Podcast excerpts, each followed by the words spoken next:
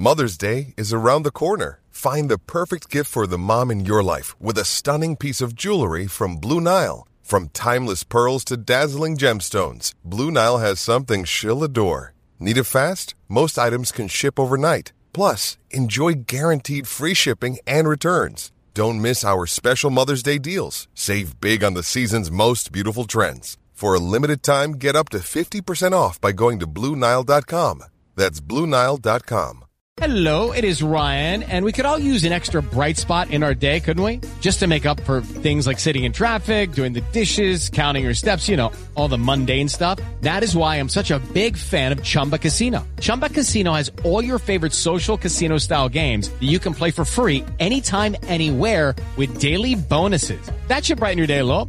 Actually, a lot. So sign up now at chumbacasino.com. That's chumbacasino.com. No purchase necessary. VGW Group. Void were prohibited by law. See terms and conditions. 18 plus. This podcast is sponsored by Ramp. Are you the decision maker in your company? Consider this. For the first time in decades, there's a better option for a corporate card and spend management platform. Meet Ramp, the only corporate card and spend management system designed to help you spend less money so you can make more. Most corporate credit cards offer points as incentives, but those points amount to less than their worth in real cash value. Ramp's business cards offer you cash back, real money in your pocket. Plus, you control who spends what with each vendor. And Ramp software collects and verifies receipts automatically, which means you'll stop wasteful spending and close your books in hours instead of days. Businesses that use Ramp add up to 5% to their bottom line the first year. If you're a decision maker, adding Ramp could be one of the best decisions you've ever made. And now get $250 when you join Ramp for free. Just go to ramp.com slash easy. Ramp.com slash easy. R-A-M-P dot com slash easy. Cards issued by Sutton Bank and Celtic Bank members FDIC terms and conditions apply. Okay, round two. Name something that's not boring. A laundry? Ooh, a book club. Computer solitaire, huh? Ah, oh, sorry, we were looking for Chumba Casino. That's right. ChumbaCasino.com has over 100 casino style games. Join today and play for free for your chance to redeem some serious prizes. ChumbaCasino.com. No purchase necessary. Full prohibited by law. 18 plus terms and conditions apply. See website for details.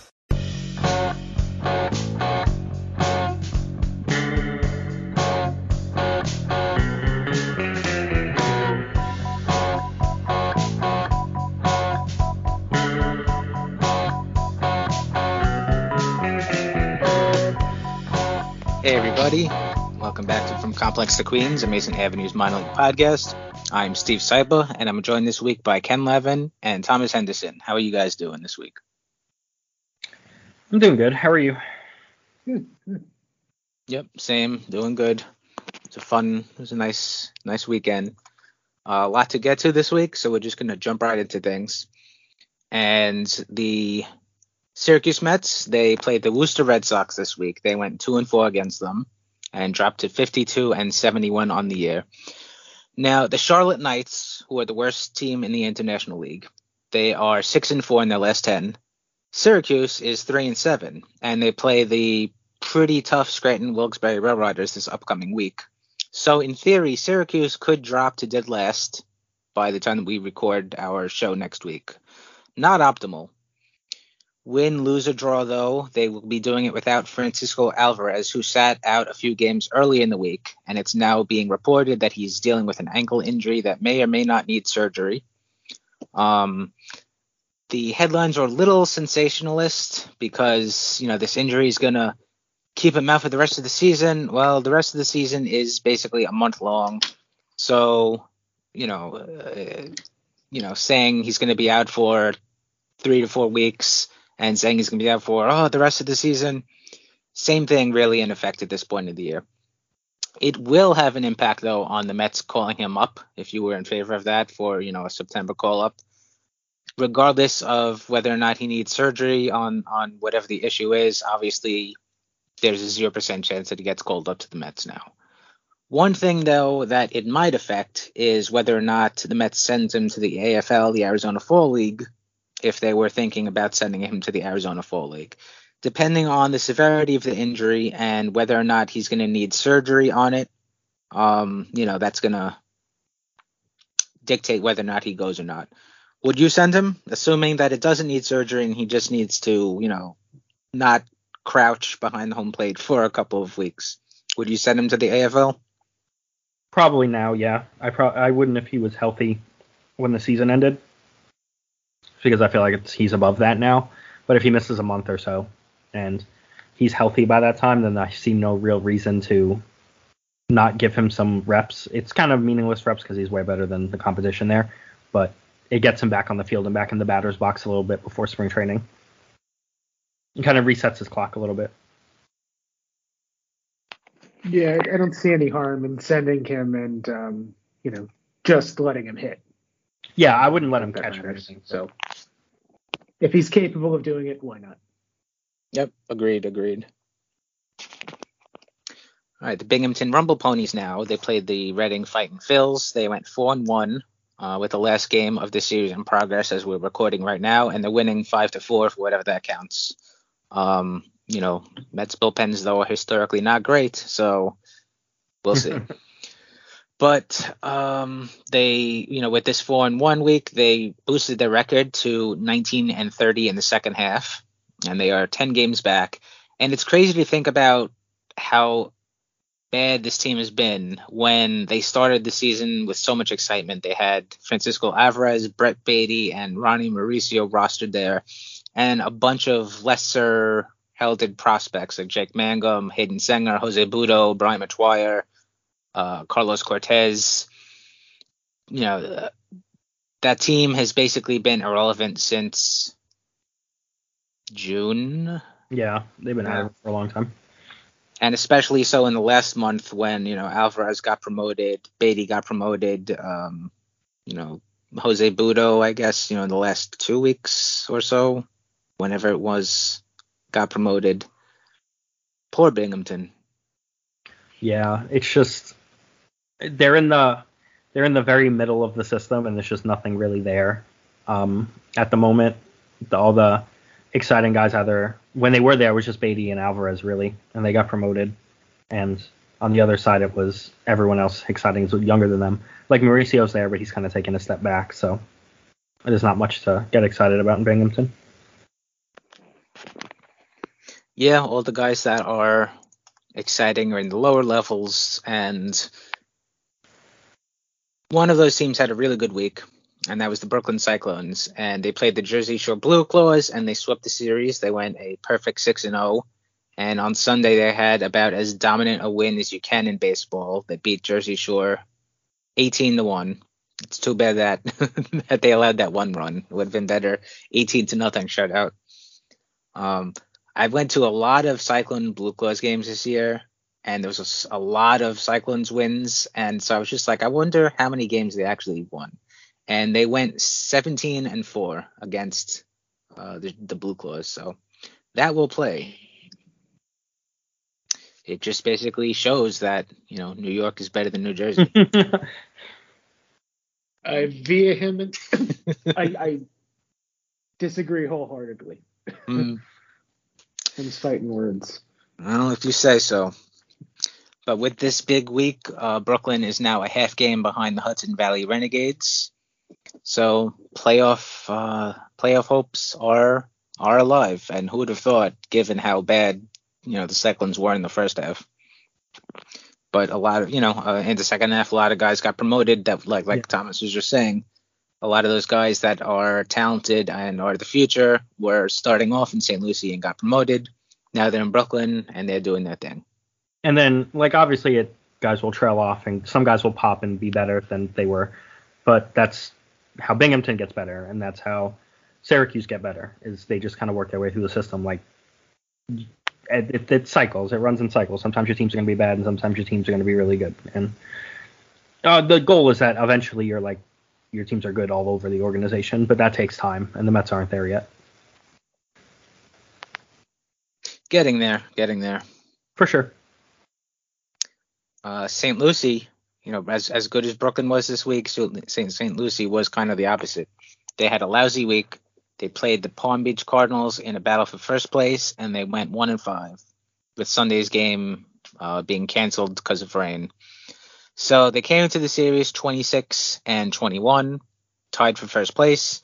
and they're now ending at 27 and 26, three games back.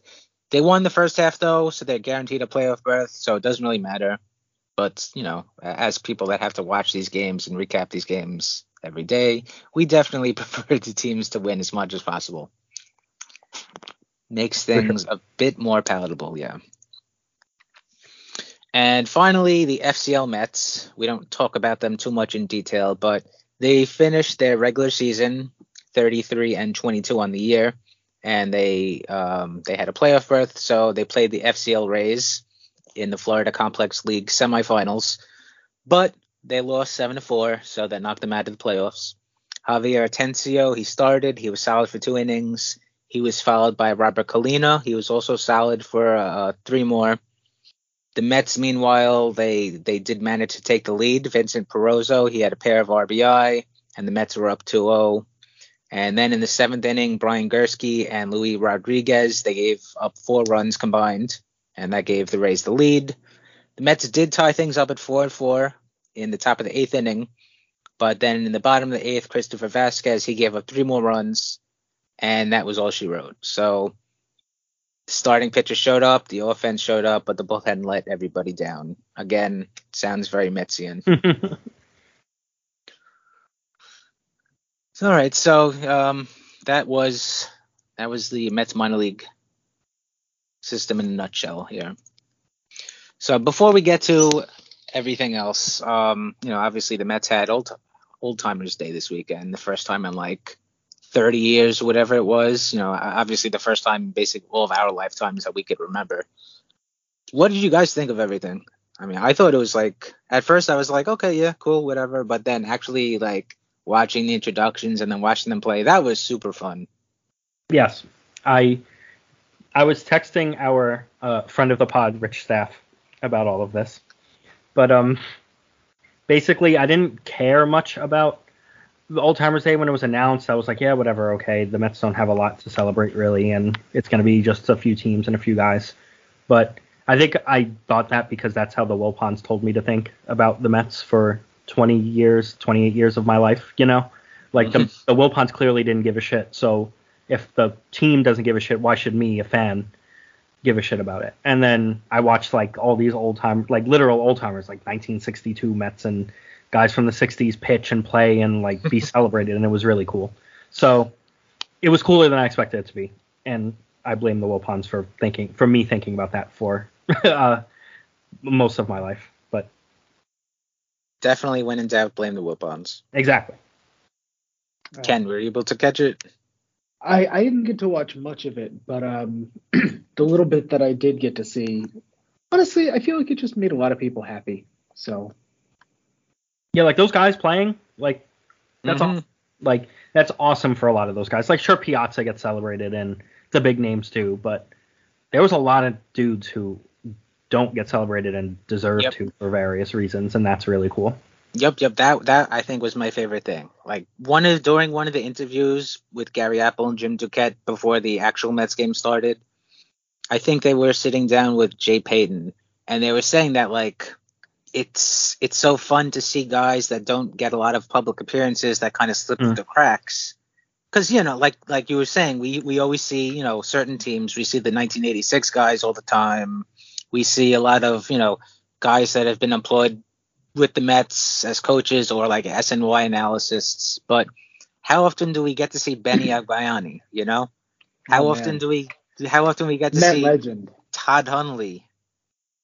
I mean, Ray Knight was like, I haven't been invited around to anything yeah. in 30 years or whatever, and he's a literal. He's one of the two World Series MVPs that the Mets have. Of course, mm-hmm. he wasn't. He wasn't a Met forever. He was a Met for a very short time. But if you think about the '86 team, Ray Knight is one of the guys who comes to your mind because he was huge and he, they, they won the World Series in large part because of him. I mean, literally one of the one of the most famous quotes is is, is involves Ray Knight. You know, but I mean, where else are you gonna see like 80 year olds throwing fucking strikes? Jay freaking Hook, man. Yeah, exactly. All that shit. When's the last time like Jay Hook? And I think this was. I'm paraphrasing Rich here. It's almost the same. It's almost an exact quote. But he was like, "When's the last time anyone asked these guys about their playing career?" And they were major league players, mm-hmm. and now they're on Citi Field's mounds throwing strikes and getting cheered. That's awesome. Like that's going to be one of the things that they talk about for the rest of their lives. They're going to tell people about how cool that was, and that's Mhm. that stuff's important too. hmm And it, it was, you know, nice to see Bartolo. I mean, he's still in pitching shape. Shit, he looks better in better shape now than he did in 2015. It was nice to see Pedro. Like it was just, it was such a, it was so fun.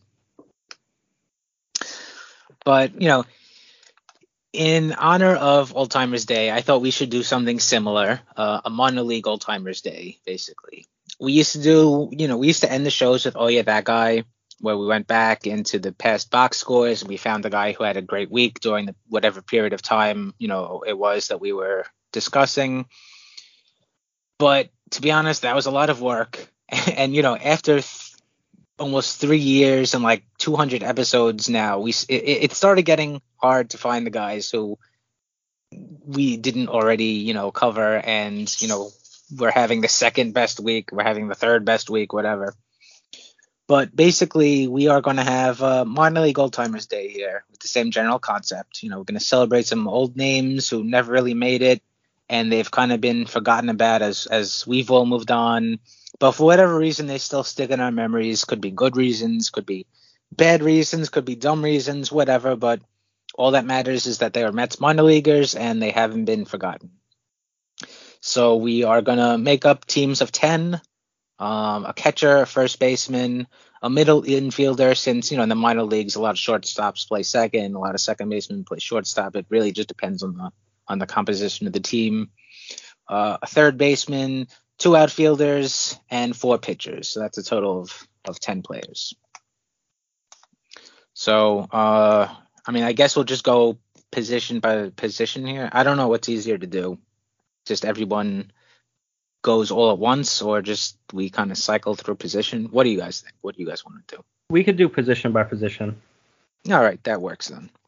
Hey guys, it is Ryan. I'm not sure if you know this about me, but I'm a bit of a fun fanatic when I can. I like to work, but I like fun too. It's a thing. And now the truth is out there. I can tell you about my favorite place to have fun. Chumba Casino. They have hundreds of social casino style games to choose from with new games released each week. You can play for free anytime, anywhere and each day brings a new chance to collect daily bonuses. So join me in the fun. Sign up now at ChumbaCasino.com. No purchase necessary. Group. Void were prohibited by law. See terms and conditions. 18 plus. Hello, it is Ryan, and I was on a flight the other day playing one of my favorite social spin slot games on ChumbaCasino.com. I looked over the person sitting next to me, and you know what they were doing?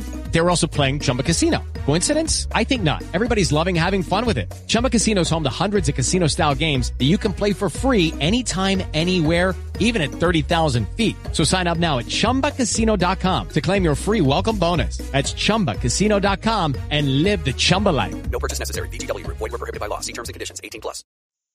All right, so our first um, Mets minor league old timer will be catcher. So who would like to? Does anyone want to volunteer? Um, I have a fun one because All right. he wasn't he wasn't always a catcher. He caught for they tried to make him a catcher. We ta- I, I mentioned him in the Slack group before. But remember when they tried to make Jay Jabs a catcher for like a week and it didn't really work?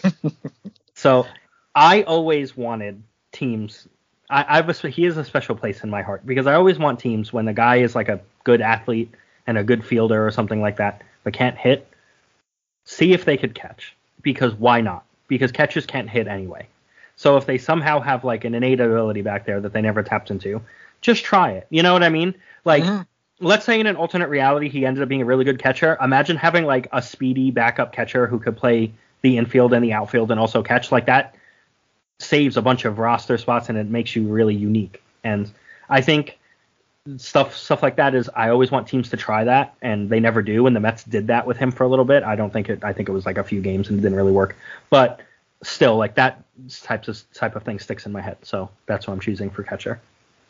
Plus, his name is Jay Jabs. Exactly. Not to gloss over the lead or anything like that. and he was like a full-on Columbia legend. Like I Yes, feel like was. like he was there for like two years and was a fan favorite, and like he ruled. Like I, I he was one of those minor league guys who you kind of root for. Like you, we root for all of them, but everyone has your guys, and he was always one that was like, I hope he makes it. Mm-hmm.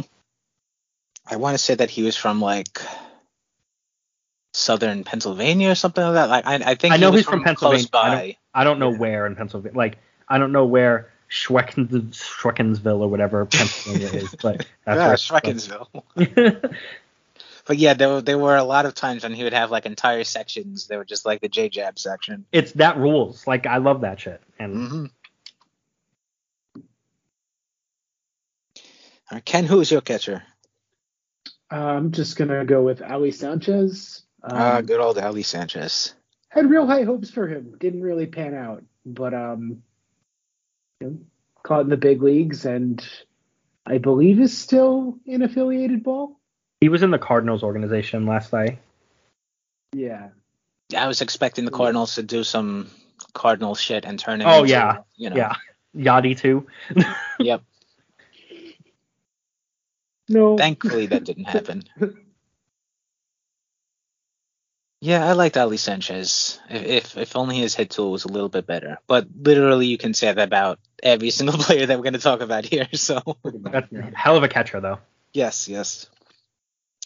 My guy's like the I don't want to say the exact opposite, but Andres Ronald, who was a catcher from 2016 to 2019, and honestly, the only reason why I, I, I care about him at all is because, um, I guess the people that be at the Topps Corporation they said, hey, we should give this guy a baseball card because he had decent numbers at Kingsport in 2019.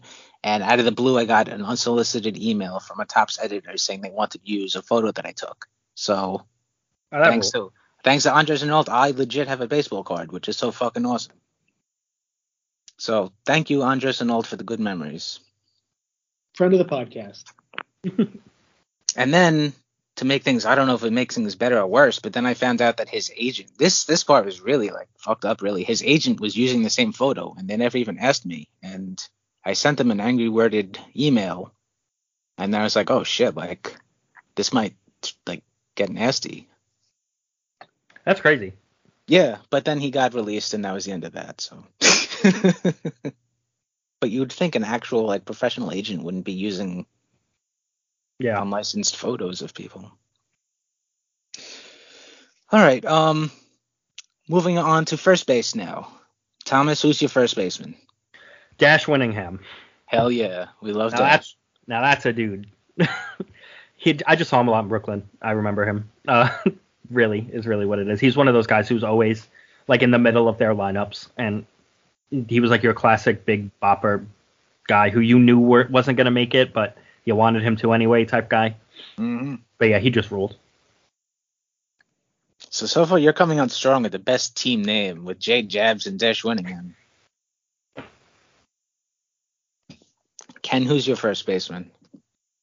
I'm gonna go with uh, Joe Genord. Um, Ah, classic. That that's like the the, the Dash Winningham spiritual successor. yeah, he was. he was like God at Brooklyn and like had just enough bat speed um, for like uh, the the Penn League, and then things went poorly immediately after there. he came in with a bang, and he left with a whimper. Always reminded me of like Pete Alonso before he fixed his swing. he, he's what, what's the how does the meme go? uh, Like they were like entirely different players. Right, right. Pete Alonso. You know. how does the meme go? Like we have whatever at home. Joe Joe is yeah, Joe is- home. exactly yeah. My first baseman is Matt Oberste, who played from 2013 to 2018. He wasn't really good. He wasn't really bad. He just kind of was eh. But it feels like every game I went to for years, Matt Oberste was there. Went to see Brooklyn, there's Matt Oberste. Went to see Binghamton, there's Matt Oberste. So I'm pretty sure that he has like my record for the guy that I've seen the most and completely unintentional. All right, next up is the infielder.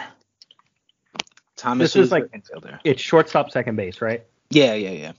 Oh, I got a good one. Reese Havens. Reese Havens. I, now that was a dude who you thought was going to be good.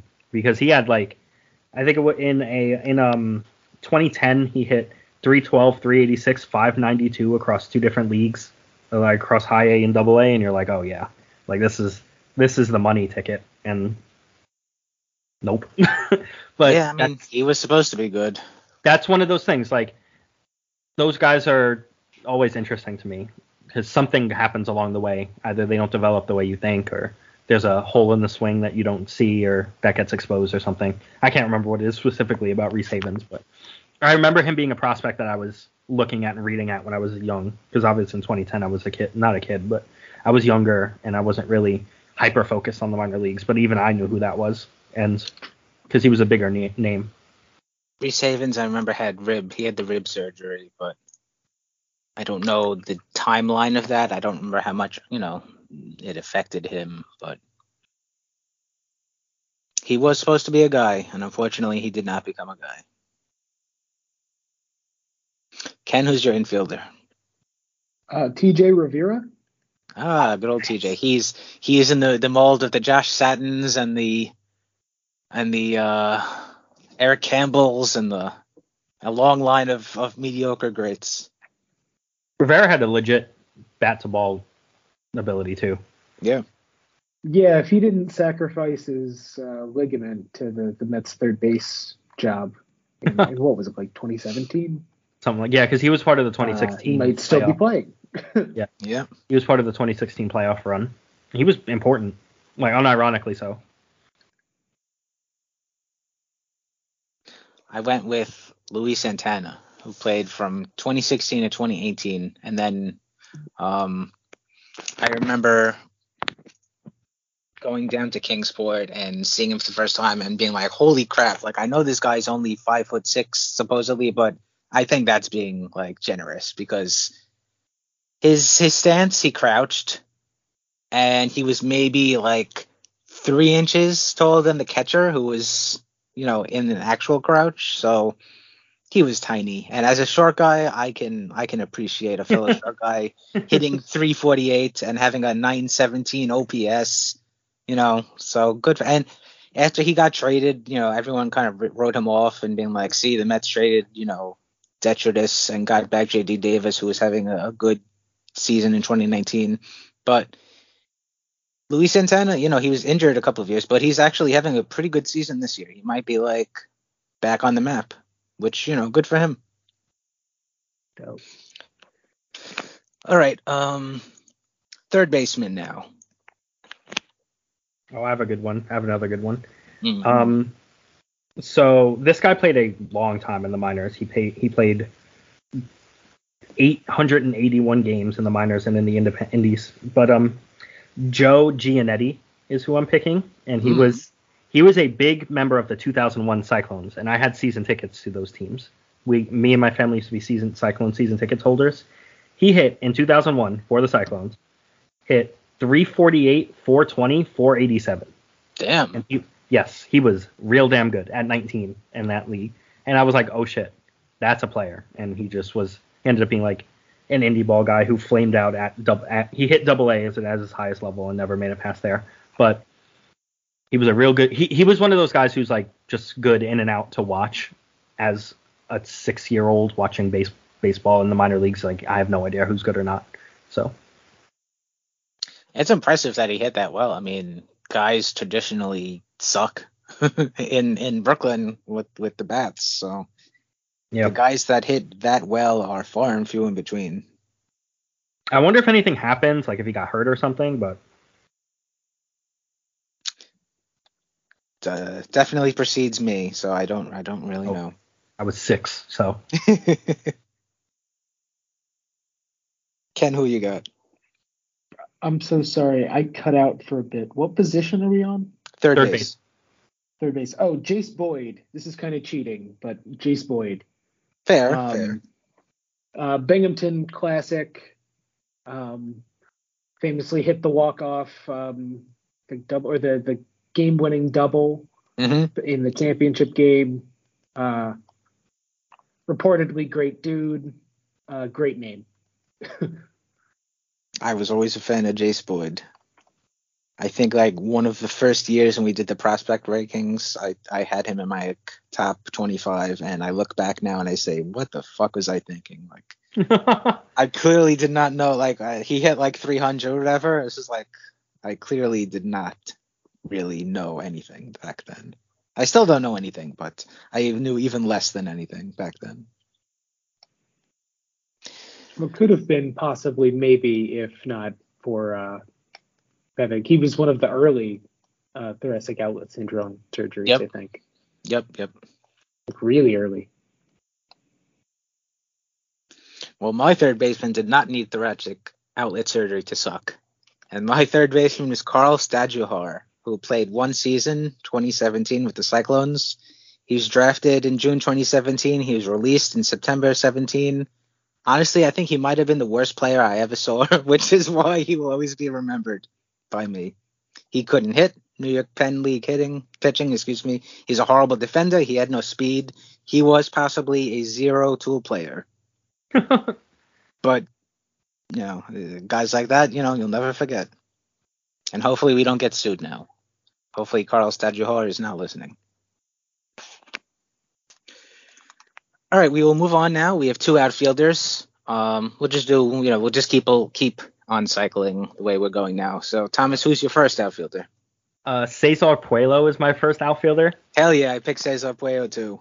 Yes, because that year that he was evidently on steroids, I was he went nuclear, and I remember it being so fun, every, like game in and game out, how good he was. Obviously, he was aided by something, but it was still very fun, and it was still that would that that's still a minor league memory because I think I was probably recapping even at the time, like I just started doing all that stuff for the minor leagues, so like day in and day out, I'm like, oh wow, like this dude could hit, and obviously things were happening, and he made it to the majors anyway for cups Yeah. of coffee and stuff. It's not like he was a, a pure product of it. It was helping, obviously, but he was still he's a very fun name. I think about him quite a bit. hmm I remember, I guess it was like 2013 or 14, I guess is the year that he had the big year. And I remember really sitting down and being like, who is the, who am I going to rate first? Him or Wilmer Flores? Yeah, right. Like that was a thing. Like you had to. He was that much of a prospect really after a season, at least in the organization. Probably not nationwide, but um, organizationally he was a name. He was someone to pay attention to, and it fell apart after the roids. But And this was also a period in time when the Mets minor league system was, I mean, see, uh, system was like at its peak. I mean, Yeah, it was had, good. Like you still had, I think, d'Arnaud in the system. You still had Syndergaard, Matz, Wheeler, and Harvey probably already were graduated, but yeah, probably around that time because they were part of the rotation. I think in 2014 already, and 20 obviously 2015. They Yeah, were, okay. Wheeler was hurt and Harvey was around, so. but yeah, that was it was a, a good min- minor league system, and he was like in our top five one of those years. So, He was making waves because he deserved it with his play and yeah, I mean, legit five tools. I mean, I guess not legit because you know. very illegitimate five tool star. there you go. Ken, who's your first outfielder? Uh, Desmond Lindsay.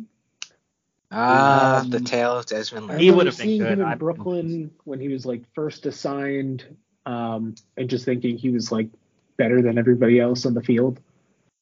Uh, He was. And then you know, obviously, injury after injury after injury, he didn't become you know anything. But uh, that was one of the first drafts I really followed like really closely. Um, so yeah, I'll always have a fondness for for uh, Desmond Lindsay. I really liked that pick because they didn't have a first that year, and that was Yeah, that was. I felt um, like that was a really high upside way to. that was Cuddyer, right? Yeah, Uh, I feel like that was a really high upside way to replace that because Lindsay was a high school kid and pretty advanced with all this stuff, but his hamstrings were made of peppermint patties, I guess, or whatever. like that dude just could not stay on the field. It was crazy. But I think he hit like well over 300 in his year with the Cyclones. Like, yeah, he was another- really good. He was really good for them. another guy that like when when a guy hits really well in Brooklyn, you take notice just because it's so infrequent. Yep. I agree with that for sure. Uh, I will go with my remaining outfielder here then, Wilmer Becerra, who was with the Mets from 2013 to 2018. and he was the wild card that was thrown in in the Dickey trade.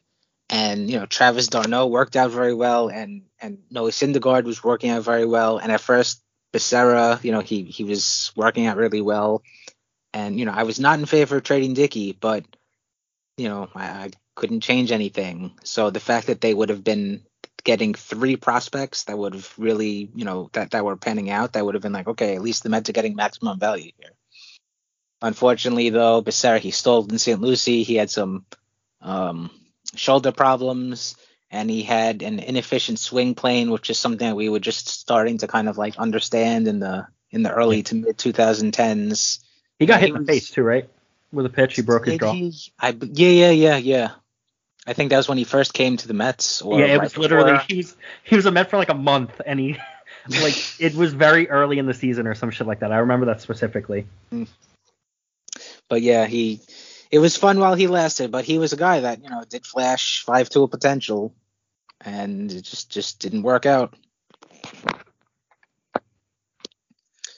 All right, um, Thomas, who's your second outfielder? My second outfielder is Patrick Biondi, who Oh, nice. I was gonna pick him. he's Good one of those man. guys who I feel like like a Jake Mangum later on and just guys like that where I don't know if you do this when you recap, but I always notice the same guys when they when they play. it's for some reason Patrick Biondi's name would like be seared into my brain every week. I I mm-hmm. would know that he's going to play. I know that he's going to hit anywhere in the lineup and go one for four with a walk. You know what I mean? Like it was never an exciting day. He was probably star of the of of the day once or twice. He probably hit multiple home runs or whatever. He did his thing, but there was he was never super high upside, and you know he wasn't gonna be wasn't gonna make it. But he's just a name that you see every week because he was never hurt. He was never out of the lineup. So those guys always hold a special place in my heart too. Patrick Biondi and Champ Stewart always had the possibility to be the most exciting outfield, but Champ Stewart is another one. Oh, they just you know i mean they they were they were guys that had one really good tool that gave them you know some versatility with the speed. And champ stewart also had a little bit of power too. But you know they just they weren't complete packages unfortunately. But they were fun. All right ken who is your other outfielder? Uh, the aforementioned Champ Stewart. oh Um, nice. Champ Stewart, uh, very fun player, like you just said. Uh, I, I once bumped into him at Dillinger's after a BMX game. Um, uh, literally. um, so yeah, I'll always be fond of, of Champ Stewart. What are we doing now? i don't know that's a good question I could see him like running a hedge fund or something. Some sort of white collar work. I don't know why. All right. Um. So my other outfielder was Cesar Puello, who we talked about. So now we'll move on to the pitchers. There's a shit ton of pitchers, so I don't think we'll have any overlap here. All right, Thomas, your first pitcher. my first pitcher is let me pull it up because I accidentally closed everything. Is Rainy Lara. Oh, Rainy Lara. He's another guy who I always feel like I saw messing around, and then he went to the Indies and had like a few years there and went to Mexico and stuff like that. But I mean, he he pitched seven season in the minor seven seasons in the minor leagues. That's a long time, and he was a good Brooklyn Cyclone, which is why I would have seen him. He had he had a 291 ERA and 12 starts there, um, which is less impressive as a uh, pitcher than a when a pitcher's good in, in Brooklyn. I'm like, you damn well better be. But um, he's just one of those guys who, for some reason, it's a name I always remember. Yeah, I mean he was part of the the greatest Yeah, he was. rotation of all time. So And that rotation was incredible. hmm Let's see. It was Rainy Lara, Hansel Robles, Luis Mateo, uh, huh, who else was there? Gabriel Ynoa. You I think there was a fifth guy. Oh, I'm forgetting. Hmm. Yeah, I'm sure it'll come to me. Ken, who is your first pitcher?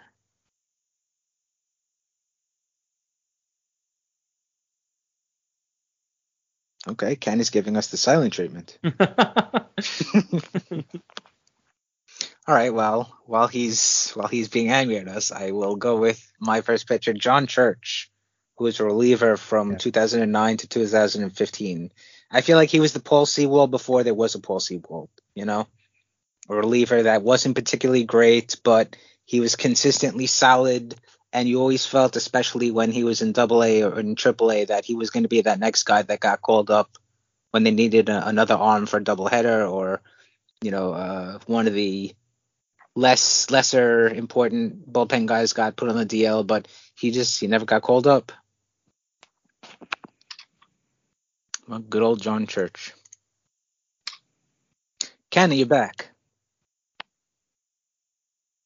Oh, I guess not. Okay. No, I'm back. Oh, Um, okay, you're you back. can hear me now. Yes, yeah, yes, I've been yes. cutting in and out this whole time, but um, yeah. So uh, my pitcher is going to be Mickey Jannis. Um, Oh, Oh, nice. the mayor of Binghamton, New Jersey, or Binghamton, New York.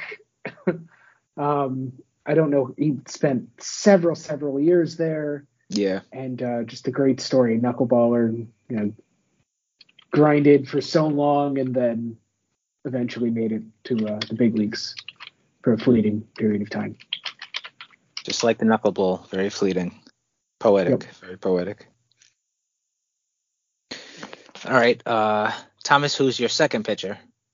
My second pitcher is Darin Gorski, who Mm. I always remember watching in like 2015, and uh, he, he was in Binghamton in 2014 and Vegas in 2015 and 16, and I just always remember he was he was not good, but I always remember him getting while I was looking at the minor league box scores, just getting lit up whenever he would pitch, and it's just a name that lives in my brain. And honestly, he's a lot better than a hell of a lot better than most of the pitchers in Major League Baseball, uh, in uh, in professional baseball, just because you made it to AAA. Most people can't do that. Mhm, So mhm. congratulations to you. You're better than me and everyone else listening to this, I'm sure. He made the show. He threw three innings for the Orioles. Oh, I mean, yeah. good for honestly, good for him. I'm so happy. You telling me that has low key made my day. So Good for Darin Gorski. All right, Ken, who is your pitcher? Next pitcher. Uh, Marcos Molina, Uh, good old Um, Marcos Molina. what could have been, yeah, for Um, real. but he was a guy who was around for a while. Um, yeah, bummer that his elbow gave out. But, um, you know, appeared on many lists, and it's the guy who kind of stuck in my craw. Yeah, I mean he was he was. I don't want to say he like burned with a bright light, but he was really good in his time. There was with- definitely major league reliever uh, potential. Yeah, yeah, definitely, definitely. And then when he got bad, he got really bad. Yeah. Yeah. My pitcher is Juan Urbina, who was uh, in the system from 2010 to 2014, and I started following the Mets hardcore around you know 2010, and started paying attention to the minors. And there were two pitching prospects that John Sickles, you know, who was the SB Nation minor league guy, was really hyping. Jenrry Mejia and Juan Urbina. And I liked Urbina better because he was a left-hander, and you know he also had um, major league bloodlines, and you know of course that did not work out. And I still follow him on Twitter, and I feel but like I really there's there's no reason for me to, and I want to unfollow him, but I feel like he has no followers, so I feel bad, and I don't want to unfollow. him. But good old Juan Urbina. All right, Thomas, who's your next pitcher? Oh, my next picture is the ace. I'm I'm assuming the ace because I don't remember of the 2001 Brooklyn Cyclones, Ross Peoples. Oh, Ross Peoples. He had a very good ERA. He had a 1.34 ERA in 15 starts, 15 starts, 16 games in Brooklyn that year. Um, he really his his ERA's got quite interesting as his career went. He started he was very good as a as a young boy, In Kingsport, in in the Appy League, he had a 2.61, then a 1.34, like I said, in uh, Brooklyn. Then he had a, a 2.43 in Capital City, which oh boy, Mm. that's a long time ago. Mm-hmm. And then he got promoted to St. Lucie, which was high A, and he went up to a 5.59, and that's going to tell the rest of his story. Because in St. Lucie, after that, he had a 5.31 the next season. Then he got demoted back to Capital City, had a 6.35, and then got released. So his his whatever he was doing to those kids in the in the in the rookie league and in at that point short season when he was with Brooklyn was sensational, and then it all fell apart when he got called up. But but I'll always remember he was he was the he was their best pitcher he, in in Brooklyn, and I saw him a, quite a few times. And I probably have his autograph somewhere because I have a bunch of. I used to go to games really early and get all these guys' autographs, and I absolutely have Ross People's autograph somewhere on a baseball. So It sucks that during that period of time, like the early 2000s, minor league reporting was really non-existent. I, Yeah. I wouldn't even say it was in its infancy yet. It was just non-existent. And there's really no way to like, uh, on you know, unless you actually have access to something like the the team's records or whatever to know like, okay, what the hell did Ross Peoples throw? You know, like what exactly was it that he was doing that made him so effective? yeah, it's like we have no clue, and we never will. Yeah. we need to we need to track down Ross Peoples now and ask him what did you do in Brooklyn that made you so good. All right, Ken, who's your uh, next pitcher? Uh, Joe Cavallaro, uh, right-handed pitcher, um, you know, junk bowling reliever. Yep, yep, yep. Um, I've always liked Cavallaro. Um, I, I like like guys with funky arm slots, generally speaking. And Mhm. um, I watched a lot of the Columbia team that he was there because the, that was one of the first years their camera was super advanced, or Yep. um, like actually like a broadcast level camera. Um, so yeah, I like uh, Joe Cavallaro a lot. Wish him well. We want to talk about funky deliveries. My next guy, Thomas, I'm sure you remember him, Jake Ruckle. Oh yes. He was in the system 2005 to 2009. You know, I saw him a bit in Brooklyn. Definitely one of the weirdest deliveries I've ever seen. The Ruckle Shuffle. I don't even really know how to describe it. It's like Dontrelle Willis and Tim Lincecum and Brad Ziegler had a baby. It was just Like, real weird, real weird stuff. super super extreme high leg kick and then a super long action in the back and super open and then he dropped down and threw like almost sidearm. It was just a lot of weirdness. And like I was saying before about Ross Peoples, like I wish there was more video because there's really no video of Jake Ruckle. There's like one promotional video that the Cyclones put out, but I wish there was just better video from the era because I don't think that that description really does it justice what what he did to his body to, to pitch baseballs. If if the pain guy existed back then, he would definitely um, see problems with Jake Ruffles Jake Ruckle's delivery. I, I think. Is that guy still even a, a thing anymore? I really don't. Uh, He is. Oh, oh, oh well. Too bad. Uh, all right, uh, Thomas. Who is your last pitcher? Oh boy. Um. Let me go last. Okay, Ken. Who is your last pitcher? I guess he wants to go last. Because I closed all my tabs, that's why back. Gotcha. My last pitcher is Julian or Julian Hilario, who is a reliever in the system from 2010 to 2015. I hated this guy so much. It seems like every time his name was in the recap, he was fucking something up. He was blowing a save. He's giving up runs. He's putting the team behind, whatever it was. So, you know, of course, the, the constant blown saves and just the constant giving up runs, it just sticks in my brain. I will never forget Julian Hilario. And of course, you know, the name sounds like hilarious. He was hilariously bad all the time, so it just fits. Oh, fits. I got a good one. I got a good one.